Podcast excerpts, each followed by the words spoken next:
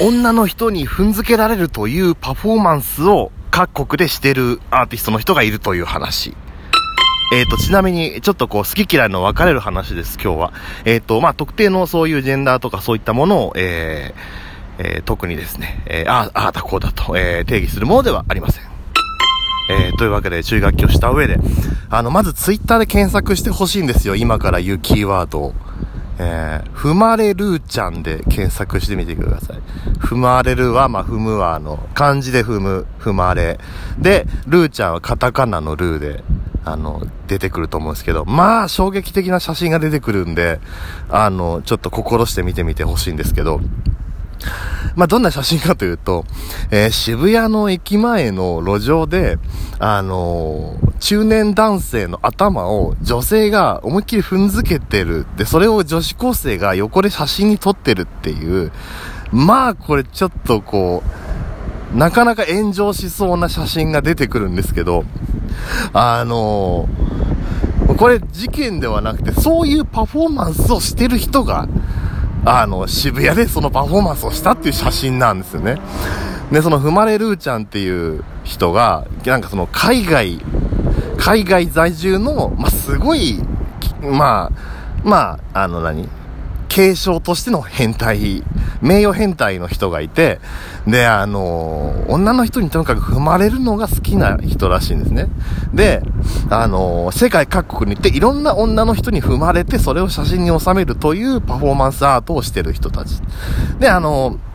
踏んづけてる女の人も、一応その、なんていうパフォーマーとして参加するという、そういうアートに参、あの、なんていうか、作り手として参加してるっていう。だから、何も知らないで見ると、いやいや、また炎上案件かなみたいな。いやいや、またバカッターかなみたいな、そういう、もう、見せかけて、実は、あの、れっきとした二人もちゃんと合意のもとに、あの、頭を踏んづけてもらって、合意のもとにその写真に撮らせてもらうみたいな。まあ、すごい。世界は一つじゃないね。なんかこう、うなんかそういう写真を見るとなんかこう、日頃こう、うちらが過ごしてる日常のこの常識とやらのこう、なんと狭いことかってのを、こう、思いさせられますね。なんか本当に。あーなんて言うんでしょうね。あそういうね、最近の、最近の某メンバーみたいな、あの、不祥事なんかもありましたけど、ほら、その合意に基づかないもとでそういうのやって犯罪も多かったですけども。まあ、世界を探すとなんていうかもうパフォーマンス、そういうパフォーマンスを取るんだという気概のもと合意、もう双方がきちんと合意して役割分担をした上でそういう頭を踏んづけてもらうっていうパフォーマンスアートを取ってる人っていうのがまあいるっていう話なんですね。で、まあ、あの、その人はまあ海外の人なんですけど、日本にもまあなかなかこう、あ、あの味わい深いパフォーマーの人がもう一人いまして、えー、この方ですね、えー、ツイッターでおまるさんで、おまるで検索すると、多分一番トップに出てくる人なんですけど、えー、アカウント名が、えーとね、レオタード姿でおまるにまたがりますさんっていう人がいて、まあ、この方もまあ結構、結構見た感じ多分40代前半ぐらいの、えーと、中年男性なんですけども、あのーレオタード姿で、あの、いろんな繁華街に出没してはその写真を撮ってるっていう。で、大体もうツイッターで毎回上がってくる写真は、あ渋谷のスクランブル交差点とか、あの原宿の竹下通りの入り口とかで、あの、レオタード、おっさんですよ。レオ、おっさんがこう、レオタードを着て、こう電柱とかにしがみついてる。で、それをすごい遠巻きにいろ、なんか人だかりができてるみたいな写真をたくさん上げてる人がいる。あのまあ、まあそんなもんだがたびたび警察沙汰になったりしてるみたいなんですけども、といって別にこう変質者かというとそうでもないです。なんかすごくその、写真以外の書き込みはすごく理知的な、あの、文学の話とかもして、すごいあの、教養はすごくある人。で、本当にこう、発言自体はね、全くおかしくないですよ。発言自体も本当に真面目な、あの、